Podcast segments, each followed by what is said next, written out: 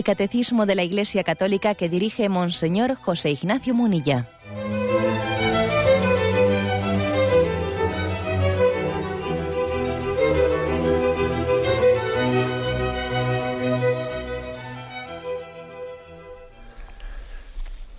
Un cordial saludo a todos los oyentes de Radio María.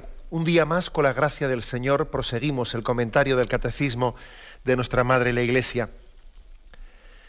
Estamos dedicando unos programas, hoy vamos a concluir, a los pecados contra la caridad, ¿eh? dentro del examen del primer mandamiento. En concreto estamos en el punto 2094. Allí se dice que hay diversas formas de pecar contra el amor de Dios una es la indiferencia, y allá dedicamos un programa. Otra es la ingratitud y la tibieza. Y también dedicamos otro programa a la ingratitud y la tibieza. Y hoy nos habla, y otros dos pecados, ¿no? La acedia o la cedía o pereza, espiritual y el odio a Dios. Vamos a hablar también de ellos. Dice la acedia, acedía, bueno, voy a decir desde el principio que que aquí el catecismo pone, acentúa, eh, acedía. Quizás en el lenguaje, yo creo que más ordinario, generalmente se encuentra esta palabra dicha acedia. Bueno, en cualquier, en cualquier caso, acedia o acedía, ¿eh? ahora vamos a hablar de ello. La acedía o pereza espiritual llega a rechazar el gozo que viene de Dios y a sentir horror por el bien divino. El odio a Dios tiene su origen en el orgullo, se opone al amor de Dios, cuya bondad niega y lo maldice porque condena el pecado e inflige penas. Hablamos pues en primer lugar de la acedia. Yo igual voy a utilizar más acedia en vez de acedía, porque la verdad es que he conocido así esta palabra y veo que es la que generalmente se utiliza y es la que me sale más espontáneamente. La acedia. Quizás en primer lugar mm, hay que hacer el comentario de que a muchos, eh, quizás muchos oyentes, igual esta palabra no la han oído ¿eh? Me suena como algo poco, bueno, pues tanto extraño. ¿eh? La han oído rarísimas veces o parece que es una palabra, eh, pues así de expertos, ¿no? Y sin embargo esta palabra ha sido utilizadísima, pues en la tradición de la Iglesia. Los, es más, durante mucho tiempo en la lista de los pecados capitales, de los pecados capitales, que sabéis que son soberbia, avaricia, lujuria, ira, gula, envidia, pereza. Claro, los pecados capitales no están definidos, digamos, eh, dogmáticamente, ni tampoco eh, bíblicamente hay un, lugar en el que se hable de los pecados capitales. No ha sido la tradición de la Iglesia la, que ha ido elaborando cuáles son los pecados capitales, que como su propio nombre indica, pecados capitales quiere decir que son cabeza de otros pecados o están en la raíz de otros pecados. ¿no? Pecados capitales son aquellos que generan pecados puntuales y concretos. Pues por ejemplo, uno por soberbia comete muchos pecados eh, pues, puntuales, ¿no? Por avaricia comete otros muchos pecados. Por ejemplo, un pecado capital no es el robo, no, es la avaricia de la cual uno roba. Por ejemplo, la violencia no es un pecado capital, no, es la ira, de la cual de la ira se, se deriva eh, la violencia. O es la envidia, de la cual envidia luego se deriva la violencia. ¿eh? Los pecados capitales, pues, son pecados que están en la raíz, pecados cabeza de otros pecados, ¿no? Como son cabeza de un cuerpo, o raíces de las cuales luego se desprenden muchas acciones, ¿no? contrarias a la voluntad de Dios. Bueno, pues eh, decir que que no, son, no están como definidos dogmáticamente cuáles son los pecados capitales, porque no hay un texto bíblico o no ha habido una declaración dogmática, y aunque tradicionalmente en este momento pues hablamos de esos siete pecados capitales, soberbia, avaricia, lujuria, ira, gula, envidia y pereza, decir que durante mucho tiempo muchos autores espirituales, como Santo Tomás de Aquino, ni más ni menos, han hablado de la acedia como uno de los pecados capitales. Luego, fijaros, esta palabra que nos resulta un tanto así rara, pues qué importancia tiene, ¿no? Para que mucha, una gran parte de la tradición católica la, considerase como un pecado capital, raíz de otros muchos pecados. Conviene, pues, ¿no? que, abordemos este tema. Y además yo creo que la cedia se le puede, se la puede encontrar, se la puede desenmascarar en muchas formas. en forma de tentación, de un pecado actual, de un hábito extendido, como una cierta epidemia en nuestra vida, y hasta como una forma de cultura. Sí, también como una forma de cultura. ¿eh? Bueno, pues, eh, ¿qué es la acedia? ¿Qué definición podríamos dar de, la acedia?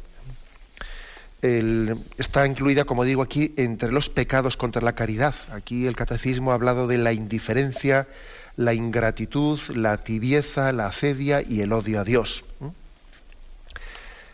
Curiosamente, más tarde, ya en la parte final del catecismo, hablando de la oración, eh, va a volver a hablar eh, de, la acedia. Lo hace en el punto 2733. Si aquí dice, ¿no? en el punto actual en que nos encontramos, en el 2094, si aquí dice la acedia o pereza espiritual llega a rechazar el gozo que viene de Dios, rechazar el gozo que viene de Dios, fijaros qué definición le da, rechazo del gozo que viene de Dios.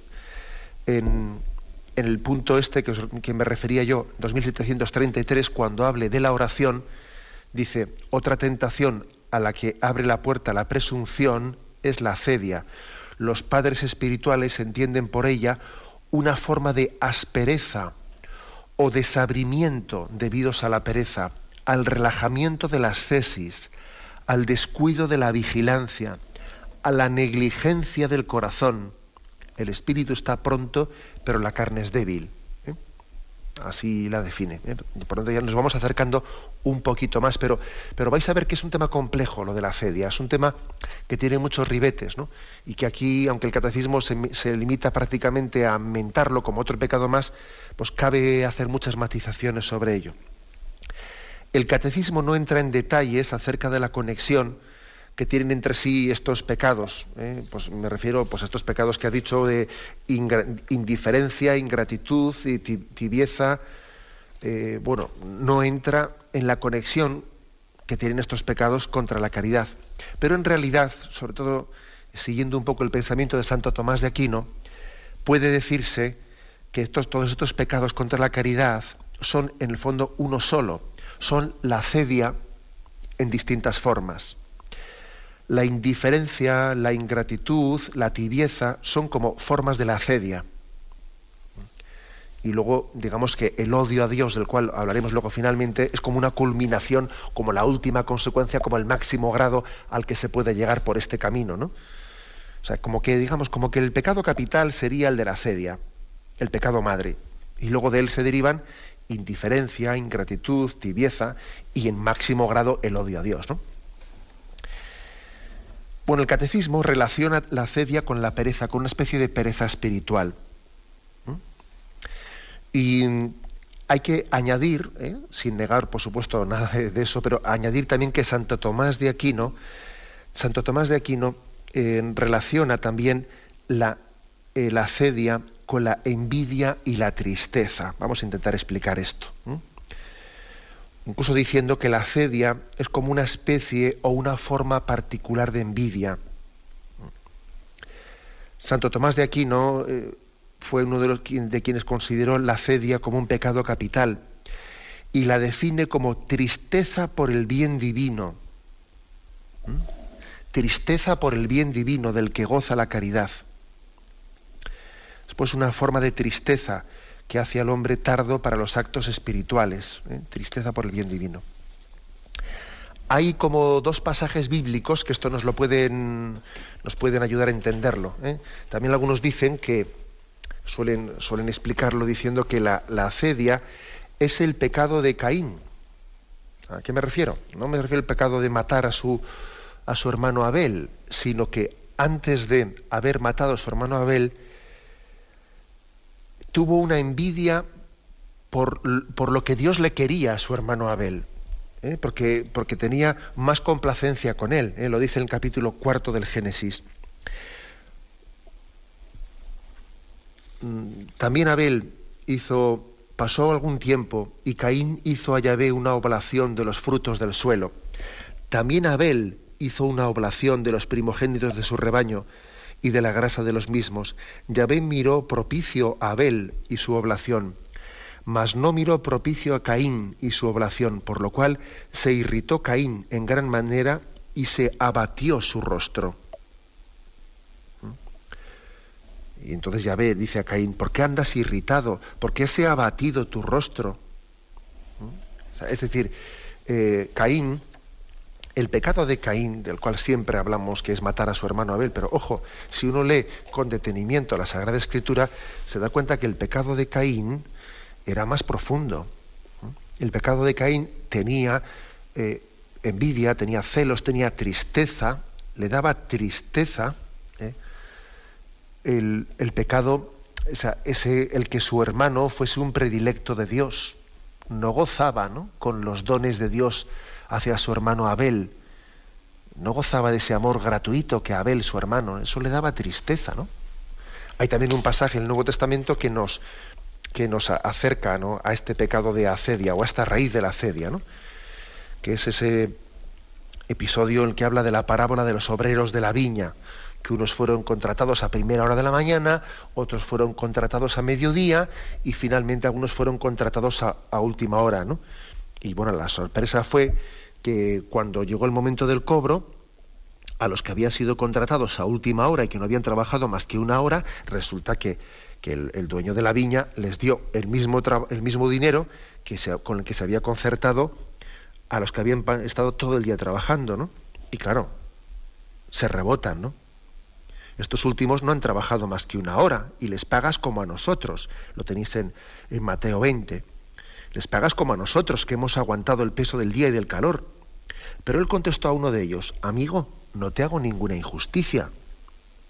¿No te ajustaste conmigo en un denario? ¿No habíamos quedado en que te daría a ti yo un denario?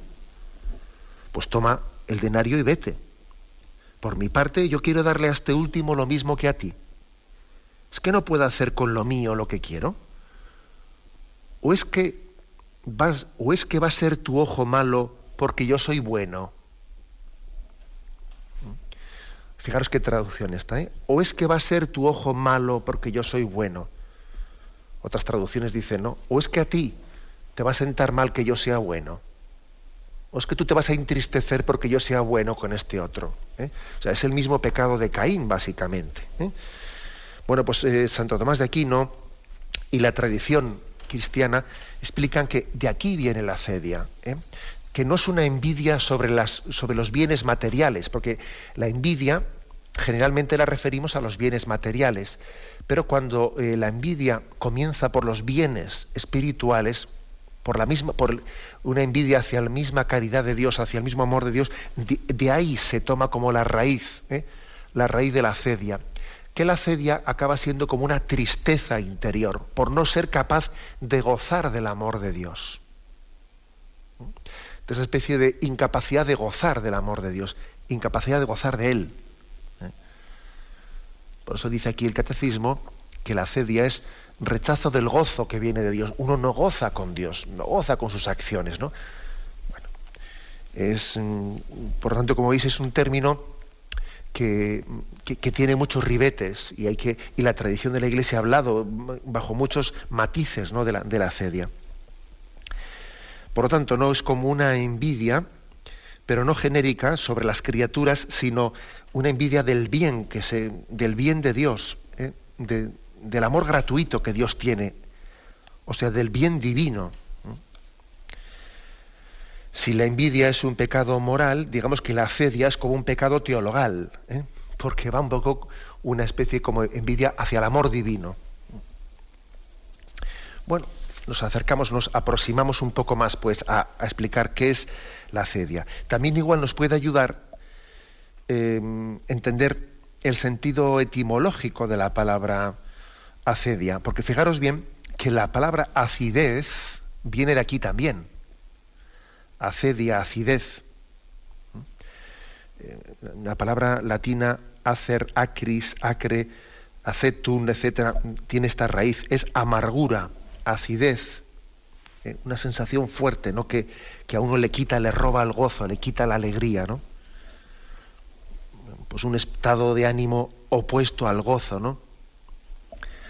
bueno, es curioso, esta es la raíz latina, la raíz griega, de donde se deriva este término, es aquedia, aquedeia, aquedeia, perdón, ¿eh? aquedeia. Bueno, pues esta aquedeia también añade, añade otro, aparte de amargura, aparte de acidez, aparte de tristeza, aquedeia, la raíz eh, griega, añade otro matiz, que es negligencia, descuidado. Claro, como uno está amargado, como uno está triste, pues a partir de allá siente descuido, negligencia, pereza, eh, bueno, pues se deja, se abandona, porque está amargado. ¿eh?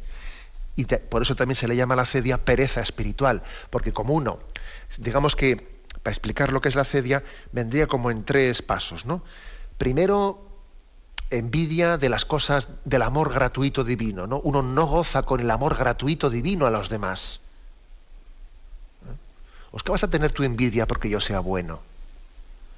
Y Caín, ¿a ti por qué te molesta que tu hermano Abel sea un, elegido de Dios? ¿Eh? Comienza por ahí la cosa. De ahí que viene, primero esa envidia por, por el amor divino. De ahí viene la amargura. Uno siente tristeza, siente como que, ¿eh? Siente que me hacen sombra y se amarga, se amarga, no goza del amor gratuito divino, ¿no? Y se amarga.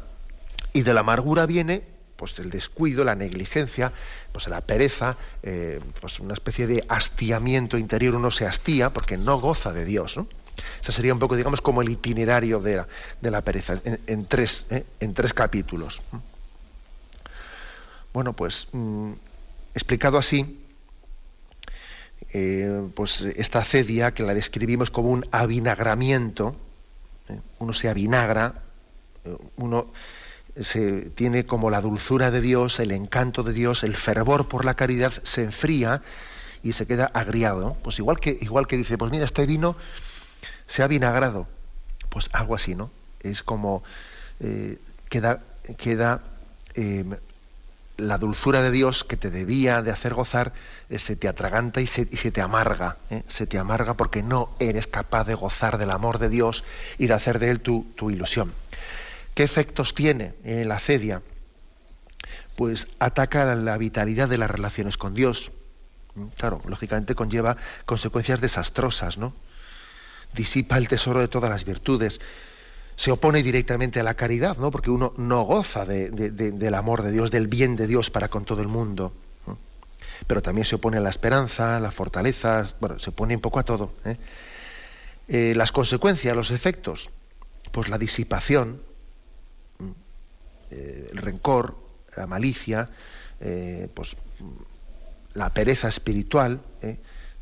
Eh, en, última instancia, uno tiene hasta antipatía hacia, claro, comenzando por la cedia, uno acaba teniendo como una especie de antipatía, aversión y casi casi un odio al final, ¿no? Por eso después de acedia aquí pone odio a Dios, porque de esto al final se conlleva lo siguiente, ¿no? Bueno, muchos, muchos males, por lo tanto. ¿no? Uno por, por esta acedia pues puede estar perfectamente en la murmuración, en la descalificación de los demás, en las burlas, en las críticas, hasta en las calumnias, porque en el fondo lo que tiene es una tristeza del bien, del bien divino para los demás. ¿eh? Tiene tristeza del bien divino. Bueno, esta descripción que hacemos, nos puede, nos puede también ayudar a, entender un poco esto que decía yo del pecado de Caín, ¿eh? ese pecado de Caín que se entristece por el bien de su hermano, de su hermano Abel. ¿eh? Y también eh, quiero leer un, texto del, del, cardenal arzobispo de Viena, Monseñor Christoph Schembor, en el que habla de la acedia, ¿no? Y dice de la siguiente forma: La acedia es la crisis más profunda que aqueja hoy hasta a la misma Iglesia Católica. La crisis más profunda que hay en la Iglesia consiste en que no nos atrevemos ya a creer en las cosas buenas que Dios obra por medio de otros, por medio de quienes le aman. A esa poca fe, la tradición de los maestros de la vida espiritual le llama acedia, hastío espiritual, un edema del alma, como lo llama Evagrio, que es un padre de los primeros siglos de la eh, Iglesia, Evagrio Póntico, que sumerge al mundo y a la propia vida en, una lúgubre, en un lúgubre aburrimiento y que priva de todo sabor y esplendor a las cosas. Esta tristeza que hoy día corre tanto por la Iglesia procede principalmente de que, nos, de que no accedemos con generosidad de corazón a lo que Dios nos pide y no queremos que se nos utilice como colaboradores de Dios. No existe mayor autorrealización de la criatura que ese hecho de estar siempre, de estar sintiéndose utilizada enteramente por Dios.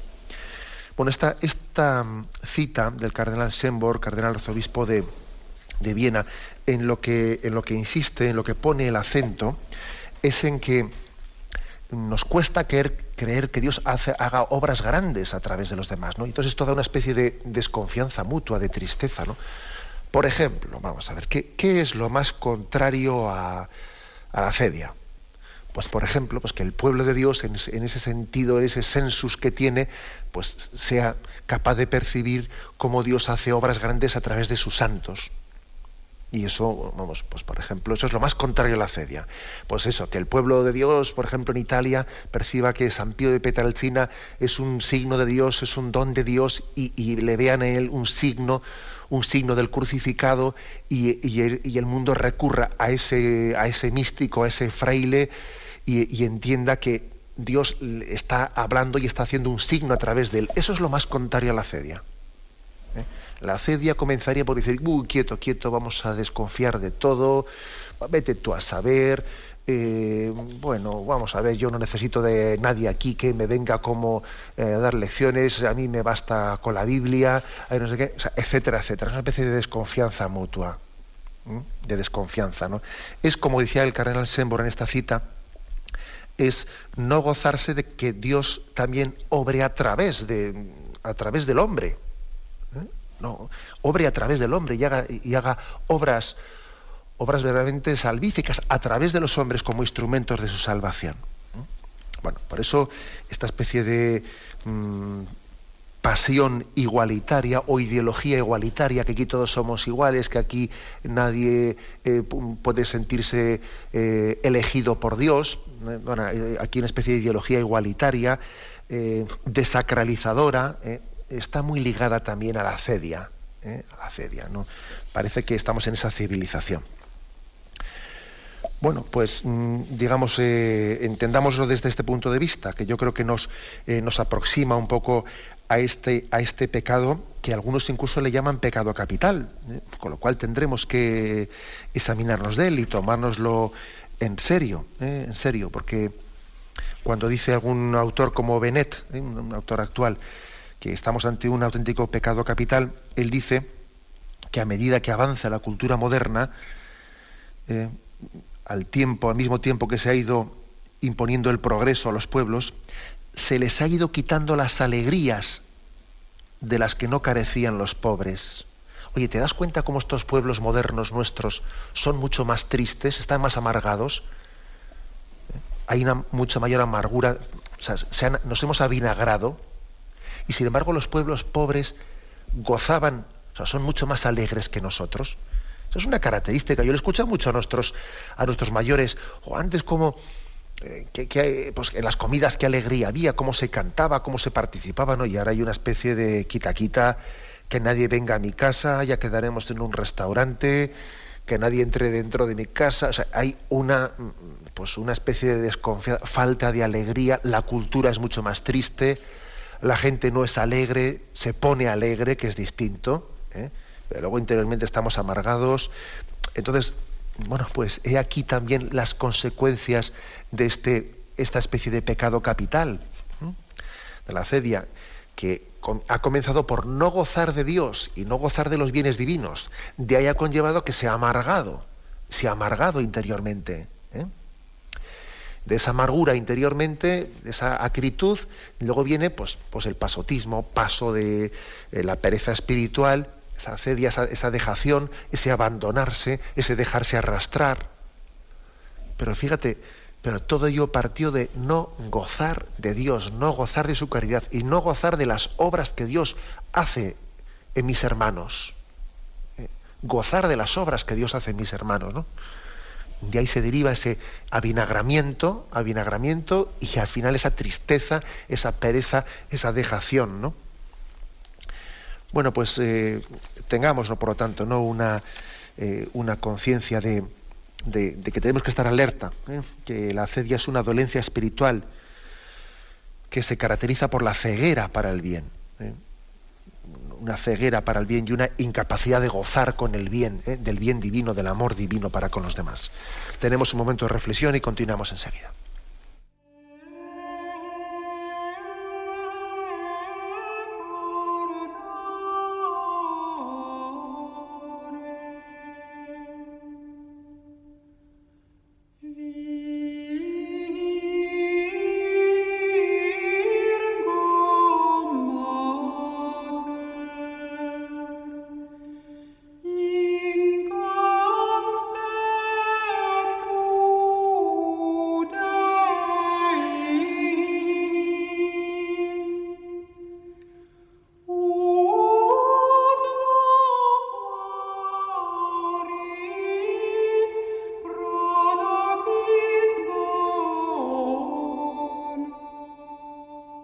Estamos hablando en esta edición del Catecismo de la Iglesia Católica de los pecados contra la caridad, el punto 2094.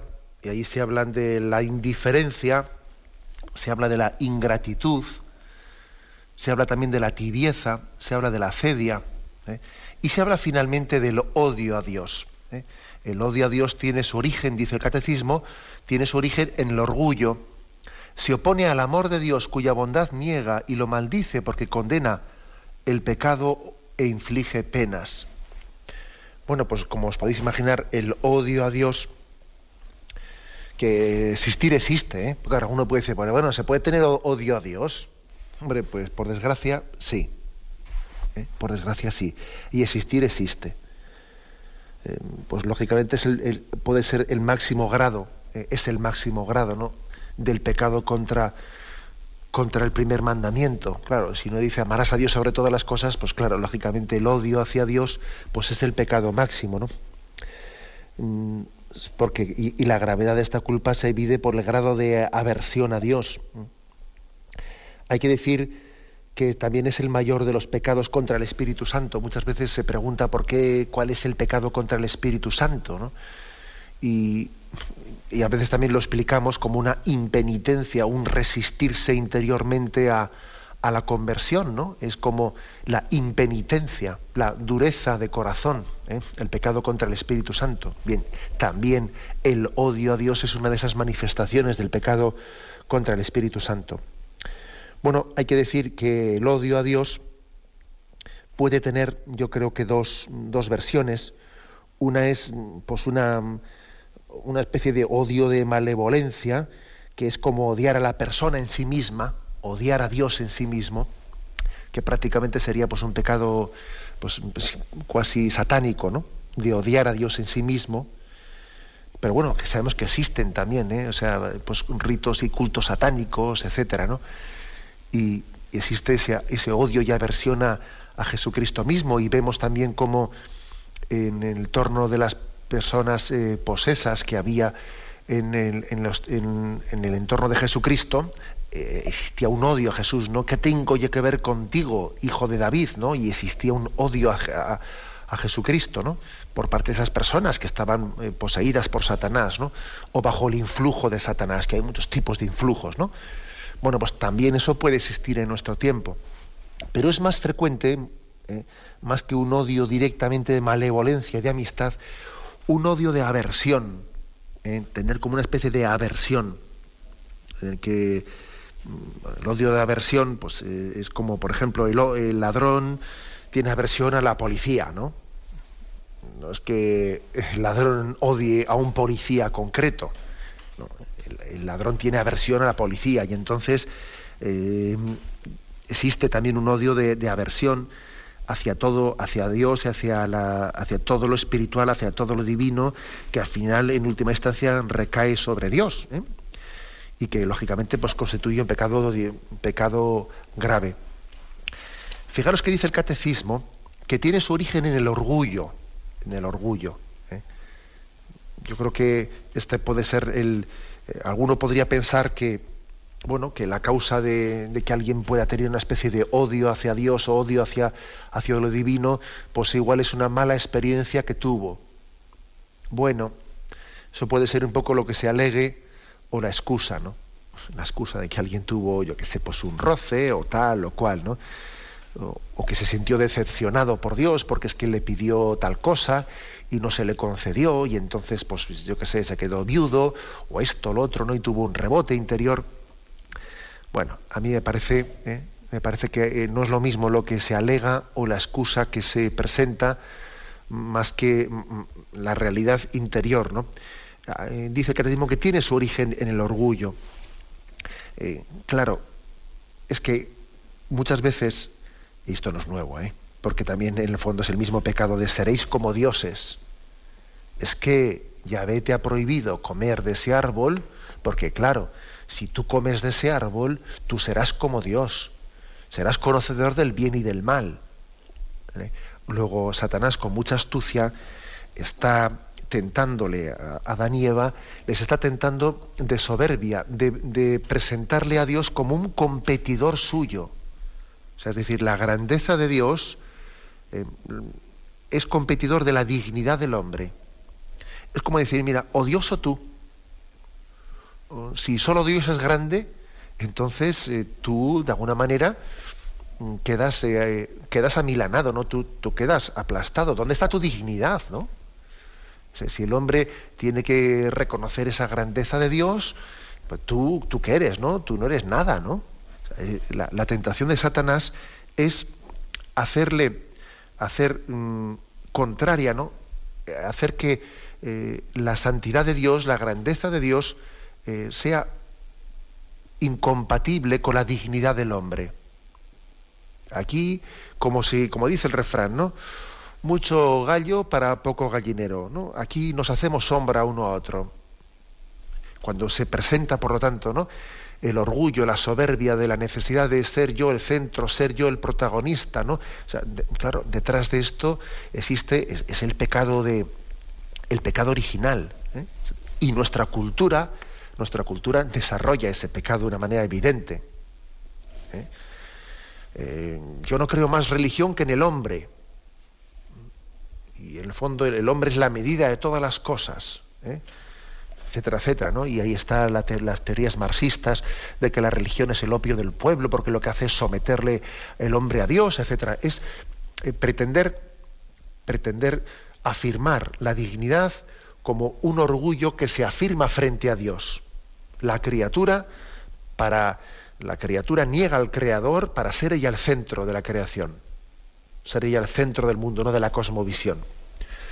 Bueno, fijaros, eh, es como eh, es darle la vuelta ¿no? a la existencia, es darle la vuelta al calcetín, es darle la vuelta al principio de que nosotros, la dignidad del hombre, consiste en ser imagen y semejanza de Dios. Luego, cuanto más grande sea Dios, cuanto más ensalcemos su, bondad y su, grandeza, más más preservado está el hombre ¿no? de, los males, porque la dignidad mía consiste en ser hijo de quien soy. Claro, nosotros lo entendemos al revés, ¿no? El hombre, Dios es el garante de la dignidad del hombre. qué grande es el hombre, ¿no? Para que Dios se haya enamorado de él y haya entregado a su hijo, ¿no? A la cruz por salvarle, la, dignidad. Dios es el garante de la dignidad del hombre. Sin embargo, el pecado del odio a Dios no, lo entiende así. Claro, es que Yahvé te ha dicho que no comas de ese árbol, porque si comes, claro, serás como él, ¿no? es decir, acércate ahí, ¿no? Tú como competidor de Dios. Entonces, esa, esta em, cultura actual tan soberbia, en, el fondo, pues está, eh, está basada en estos, en estos conceptos, ¿no? Detrás de esto hay un pecado en última instancia contra la caridad, contra el amor de Dios, y puede conllevar, puede ¿eh? derivarse un odio hacia Dios. Y por eso en esta cultura, pues existe pues, todo lo que estamos viendo, ¿no? Existe pues una especie de repulsión, una especie de persecución hacia todo lo religioso, eh, pues una, un anticlericalismo, un laicismo, un dale que te pego, porque en el fondo hay un pecado de orgullo frente a Dios. Es un pecado de orgullo frente a Dios. Y luego se hablará de muchas cosas, porque el bla, bla, bla, porque la iglesia no sé qué, la iglesia no sé cuántos, pero detrás de eso, en el fondo del corazón, no sé hasta qué punto con mayor o menor conciencia, pero detrás de eso, en el fondo, hay un pecado de orgullo de la criatura que se revela, ¿no? Es no querer reconocer nuestra criaturalidad, ¿no? Bueno, pues es, mm, es eh, algo importante, ¿no? Cuando hablamos del odio hacia Dios, nos parece una cosa demasiado fuerte, ¿no?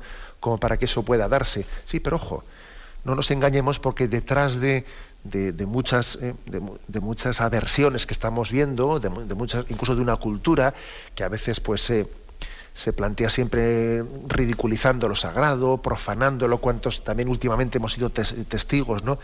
De profanaciones, de blasfemias en torno a la misma procesión del corpus y muchas cosas. Detrás de eso hay un odio hacia Dios. No nos engañemos. El anticlericalismo no es más que una, eh, pues una, punta, es una punta del iceberg, debajo de la cual hay uno, un pecado de orgullo frente a Dios. Hay un entender a Dios como competidor de la dignidad del hombre hay una incapacidad ¿no? de gozar del bien de Dios, ¿eh? de gozar. En el fondo también está la cedia, como decíamos antes, ¿no? Bueno, pues esta es un poco la, eh, explicación del odio a Dios.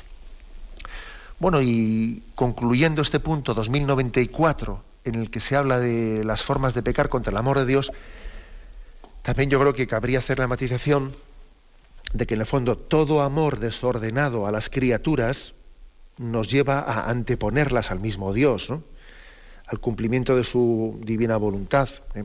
Por lo tanto, también, el amor desordenado a las cosas creadas es también un pecar contra, contra el amor de Dios. Claro.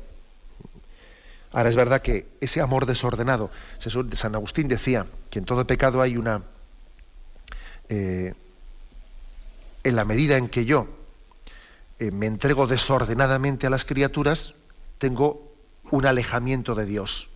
¿eh? Es así, esto es como un funicular que sube una cosa y baja la otra. Es decir, si yo me entrego desordenadamente a las criaturas, en esa entrega desordenada, detrás de ella hay una aversión hacia Dios. Bueno, pues mm, eso que, eso que decía San Agustín, claro, se da en todos, en todos los pecados, ¿no? En el fondo detrás de cualquiera de los, diez, de los pecados de los diez mandamientos hay un amor desordenado a las criaturas. ¿no? Pero eh, únicamente, o sea, pero constituye un pecado especial contra la caridad divina cuando ese amor desordenado a las criaturas, eh, de una manera voluntaria y a sabiendas, ama desordenadamente a una criatura hasta el punto de estar dispuesto a quebrantar el precepto divino, aunque de hecho no lo haga. ¿Mm? Aunque de hecho no lo haga. Entonces, eso, es, por ejemplo, ¿no? Imaginaros que, que, alguien diga, pues, eh, bueno, yo tengo, yo tengo pues, un apego al dinero eh, absoluto, ¿no? Y, y, en el fondo, bueno, pues eh, yo, si Dios me pidiese, ¿no? Si Dios me pidiese el desprenderme de esto, yo a eso no estoy dispuesto. O sea, tengo una especie de amor desordenado a una criatura que, tengo puesto un límite absoluto en ello y, a eso no estoy dispuesto a darlo. De hecho, bueno, tampoco eh, se ha dado la, ocasión, ¿no? No se ha dado la ocasión, pero vamos, que si alguien me lo pidiese, yo tengo ya puesto ese tope, ¿no? Bueno, pues eso también es un, es un pecado contra la caridad divina, porque en el fondo supone, supone una predisposición, ¿no? Ya de partida en la cual yo ya he puesto un límite. ¿no? A mí que no me pidan cortar con, a mí que no me pidan, sí, yo quiero ser cristiano, pero no estoy dispuesto a, cortar con esa amistad. ¿eh? Porque tengo una amistad con una persona, tanto turbia o yo qué sé, no, pero no hacemos nada malo, ¿eh? No hacemos nada malo. Sí, ya, pero tú ya sabes que si, si, si Dios te pidiese el cortar con determinada amistad turbia o de situación ambigua, tú ya has puesto un tope. Tú has dicho, no, yo, eh, eso a mí que no me lo pidan porque yo por ahí no paso. Esa especie de tope que a veces ocurre en nuestra vida, que es un tope, eh, eh, supone un, pecado contra la caridad divina. Ese a mí que no me pida Dios esto, ¿no? Porque yo hasta ahí ya no llego. O sea, ese tope es un pecado contra la caridad divina. Es una, una disposición habitual que es perversa. Porque es no permitirle, no permitir a Dios pues que sea dueño absoluto de nuestra vida, es no tomar en serio pues lo que dice el primer mandamiento, amarás al Señor con todo tu corazón, con toda tu mente, con todas tus fuerzas, con todo tu ser. Amarás a Dios sobre todas las cosas, ¿no? Por eso hay que decir que existe pues un amor desordenado, ¿eh? un amor desordenado a las criaturas, pues también que es causa, es, origen de una falta contra la caridad del amor de Dios, ¿no? Eh, cuando las cosas eh, uno las ama con un, con un grado de apego, con un grado de apego que las criaturas acaban siendo un obstáculo para llegar al Creador. Así es, ¿no? Puede ocurrir ¿eh? que la criatura, en vez de ser el medio, el conducto para que uno llegue a Dios, acaba siendo un obstáculo, fíjate. Es una contradicción. La criatura, obstáculo para llegar al Creador. Pero ¿cómo puede ser eso, no? Lo lógico sería de la criatura al Creador. Sí, pero para eso hace falta eh, un corazón libre, y para eso hace falta fomentar la caridad en nuestro corazón, el amor a Dios. No vaya a ser que si no fomentamos el amor a Dios, nos apeguemos a las criaturas. Bien, lo dejamos aquí. Hemos estado explicando durante varios días, pues bueno, lo que es, lo que es eh, eh, los pecados contra la caridad. ¿eh? Y si Dios quiere, pues pasaremos el próximo día a otro aspecto, ¿no? comenzando por el tema de la adoración a Él solo darás culto. Será, si Dios quiere, el tema de la adoración, la oración, el sacrificio, las promesas, los votos que hacemos a Dios. Será una prolongación de esta explicación del primero de los mandamientos de la ley de Dios. Lo dejamos aquí y damos paso ahora a la intervención de los oyentes. Eh, podéis llamar para formular vuestras preguntas al teléfono 917 107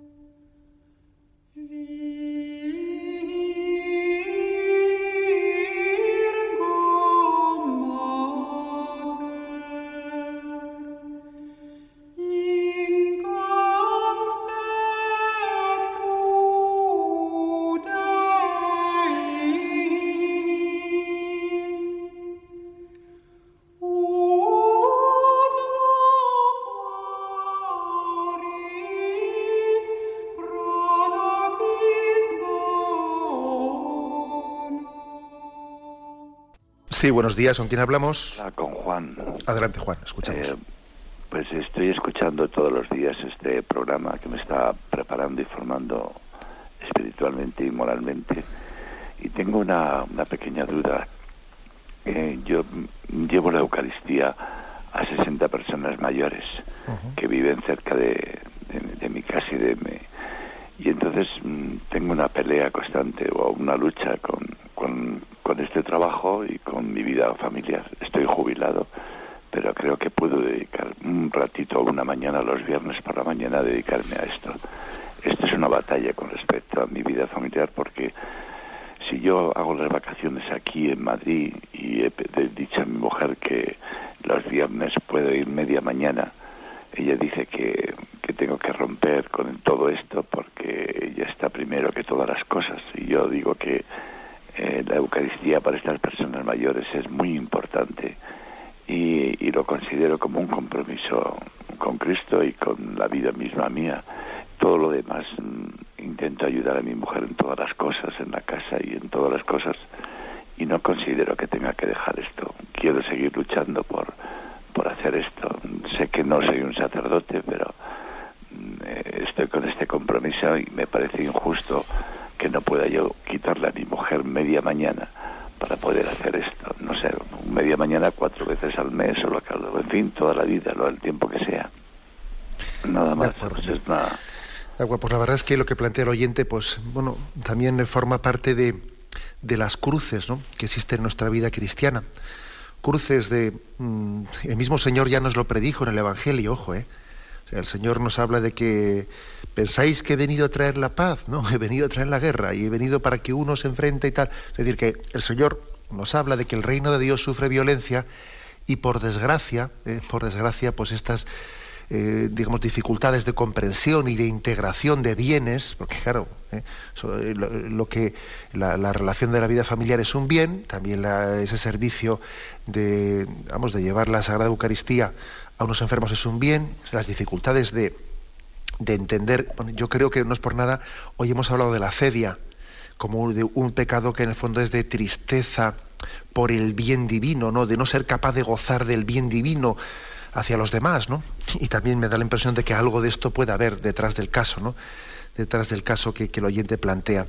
Yo diría que una cosa, una cosa es huir, huir de nuestros deberes de Estado, ¿eh? Ah, porque puede ocurrir. ¿eh? Existiría el, riesgo de que alguien no afronte sus deberes de Estado, en casa no tenga una relación familiar profunda y entonces eh, tome como excusa eh, por sus deberes apostólicos que tiene que hacer servicios de la parroquia como una huida de, su, de sus deberes para con la familia. Podría ocurrir. Y, uno tiene que estar al tanto de tal cosa. A ver si yo me refugio ¿no? en un supuesto espíritu apostólico para escaquearme de lo que son mis deberes de Estado, de, educar a mis hijos y lo otro y lo otro.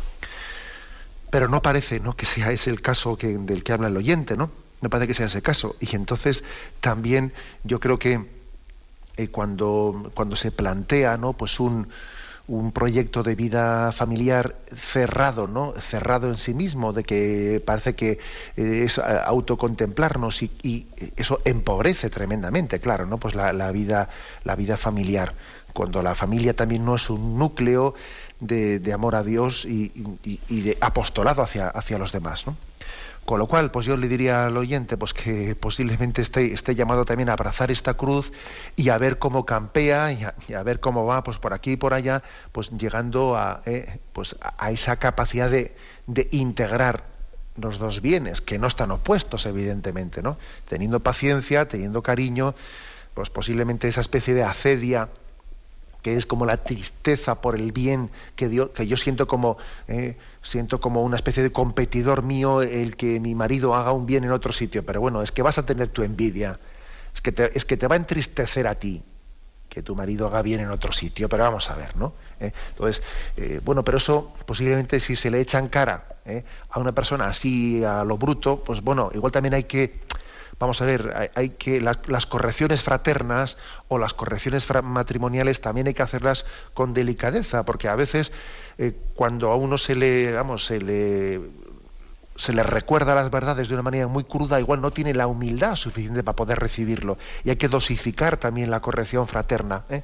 Y también hay que tener la mano izquierda necesaria para poder llevar esto adelante. Pero bueno, adelante, le encomendamos. Damos paso a un siguiente oyente. Buenos días. Buenos días. Buenos días. Monseñor, soy Antonio de Madrid. Adelante, Antonio. Mire, sobre la parábola de, los piñadores, sí. Eh, quisiera que me aclarara, efectivamente, eh, el cielo se los dieron a los de la primera hora y a los últimos. Pero en el cielo mm, yo tengo entendido que hay una gloria eh, esencial y una gloria accidental, porque no es igual un señor que al final de su vida haya, hecho, haya sido una mala persona se arrepienta y va al cielo, como un San Francisco Javier que ha estado, o un, un, hombre penitente toda la vida, que sea igual, una tabla rasa en el cielo para todos igual. Y nada más que eso. De acuerdo. Vamos a ver, hay que decir que ciertamente en el, en, el cielo, cada uno de nosotros tenemos, eh, es decir, tenemos un grado de, eh, por supuesto que somos plenamente felices, eh, todos, porque en el cielo todos aman a Dios con, con toda su capacidad, pero el grado de gloria, el, grado también de gloria es distinto, la capacidad de amar a Dios es distinta dependiendo del grado de santidad que ha habido en esta vida. Ahora, igual yo lo que la corrección que le haría, que creo que hasta ahí es perfectamente correcto, eso no quiere decir que ese grado de, gloria que tenga alguien en el, en el, cielo dependa de si en esta vida eh, fue pecador eh, desde, el, desde el principio, primer momento, o se arrepintió cuando faltase menos para la muerte, o tal o cual. No, porque es que puede ocurrir que alguien haya tenido una vida pecadora en su vida y después haya tenido eh, pues una, un arrepentimiento tan pleno, tan pleno, que haya purificado plenamente, totalmente, pues su, su vida pecadora del primer momento. Quiero decir que ha podido ocurrir, pues poner un ejemplo. pues que alguien haya tenido una vida sin pecados graves, ¿eh? sin pecados graves, pero vamos, pero con cierta tibieza desde el principio de su vida hasta el final y haya muerto en gracia de Dios y bueno, está ahí en el cielo. Y ha podido ocurrir que alguien haya tenido una vida pecadora, fuertemente pecadora, pero llegó un momento de una conversión muy, esto hay muchos santos, ¿no? Que llegó un momento de conversión fuerte en su vida y que en la parte final de su vida ha tenido un amor intenso a Dios ¿no? y heroico y entonces sin embargo, este, este segundo tendrá un grado de gloria muy superior que el primero, porque aunque el primero, vamos, no tuvo pecados graves durante toda su vida, pero vivió en una tibieza continua en su vida. ¿eh? Me explico luego, lo que nos da, lo que nos da la capacidad de gozar más de Dios eh, no, no, es tanto ¿eh? pues una especie de promedio, no es que la primera parte de su vida no, sino que eh, en el momento de nuestra entrega a Dios, el momento de nuestra muerte, estemos perfectamente purificados, estemos perfectamente purificados y con un grado grande de amor a Dios. Es lo que nos capacita para gozar de Dios más en el cielo. Adelante, damos paso a un siguiente oyente. buenos días, monseñor. buenos días, escuchamos. mira, es, es, es que he tenido una duda sobre respecto al matrimonio porque realmente pues yo soy una que siempre estoy yo soy soltera pero siempre estoy hablando de las cosas que son de Dios cierto entonces me dicen que el, yo les digo que el matrimonio sacramental el, el bendecido de Dios que es el católico ese es el que Dios unió y que no lo separa solo sino la muerte. Y el segundo que habla mucho y que se está dando mucho ahora es el, el civil que eso no es matrimonio eso yo les digo que eso es un amancebo me, me, me mantienen, eh, bueno, discutimos mucho sobre ese tema porque yo les mantengo diciendo lo que es y lo que no es. Entonces yo a veces pienso, pero yo tengo mi certeza, entonces yo voy a hablar con Monseñor, que Monseñor me explique esas dos fases, porque yo siempre estoy hablando de el matrimonio verdadero, que es el que Dios une y no lo separa el hombre, sino la muerte. Entonces, el otro es el, tal civil que nombra mucho, para mí eso nunca ha sido matrimonio, sino un código de ley que ha puesto el hombre para, bueno, para bienes nomás, que ha sido, eso es lo que yo he entendido. De acuerdo, Entonces me, me, hablan sobre eso y la otra es que dicen que el, del Vaticano que, que, que, dan la separación, yo no, yo no me creo eso, porque para mí no creo que exista separación, que el hombre, que se quieran alejar un ratito ahí por no dejar, pues ya es otra cosa, pero yo no creo en eso, en la separación. Creo que lo que Dios une no lo separa el hombre. De acuerdo. Bueno, vamos a ver, son bastantes cosas las que plantea el oyente. Y vamos, en primer lugar, eh, con, habría que hacer una, distinción. Eh, no es lo mismo el valor de un matrimonio civil para alguien que sea un cristiano que esté bautizado que para alguien que no lo sea.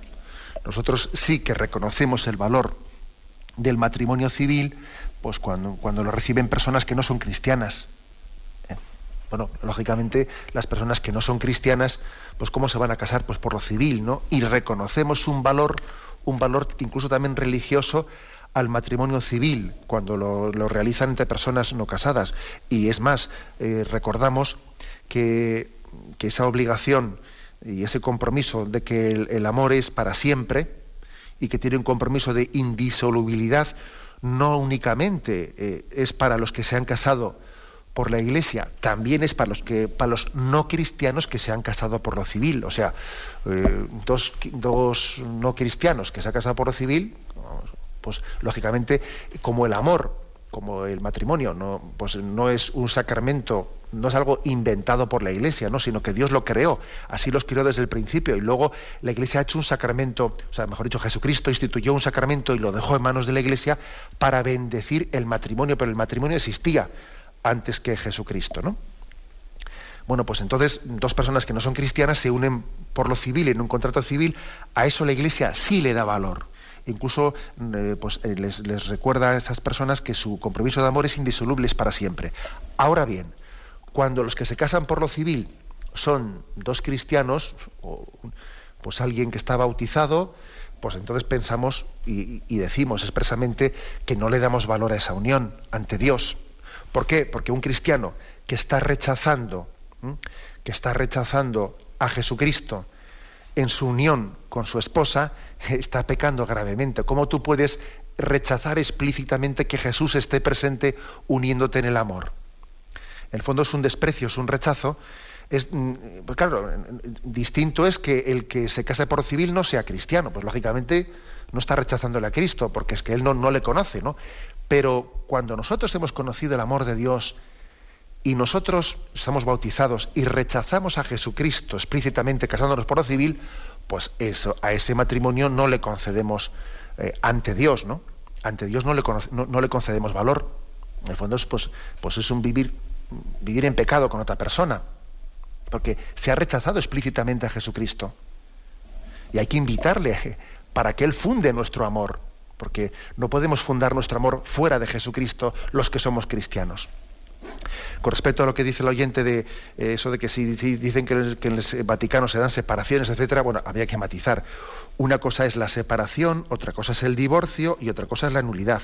La separación puede ser, eh, puede ser aceptable cuando hay unos problemas de convivencia eh, tan fuertes pues que hacen prudente o aconsejable la separación bien sea por un tiempo o bien sea más, más prolongada. Pero la separación no consiste en la ruptura de, bueno, pues del, compromiso de fidelidad con esa persona, sino que parece prudente separarse porque hay unos problemas graves y porque los hijos pueden sufrir, pero siempre es un poco viendo hasta que las cosas se arreglen y se mejoren. ¿eh?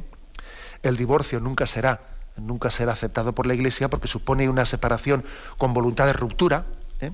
y no con voluntad de volver a arreglarse, mientras que la nulidad es otra cosa. La nulidad es declarar eh, pues que hubo alguna circunstancia muy especial en el momento en que se celebró el matrimonio que pudo hacer nulo eh, tal matrimonio, que fue inválido, que es que en realidad no están casados, ¿eh? aunque hubiese ahí una ceremonia, no están casados porque hubo un motivo grave que, que impedía la validez de ese matrimonio. Son tres cosas distintas.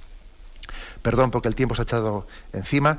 Me despido con la bendición de Dios Todopoderoso, Padre, Hijo y Espíritu Santo.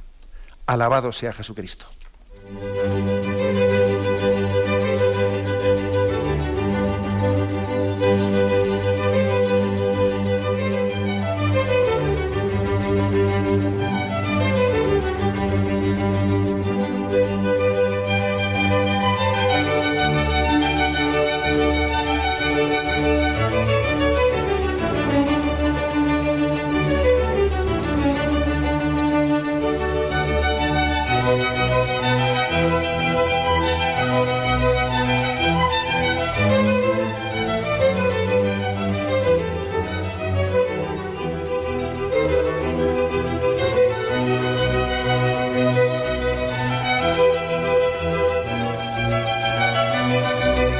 Han escuchado en Radio María el Catecismo de la Iglesia Católica que dirige Monseñor José Ignacio Monilla.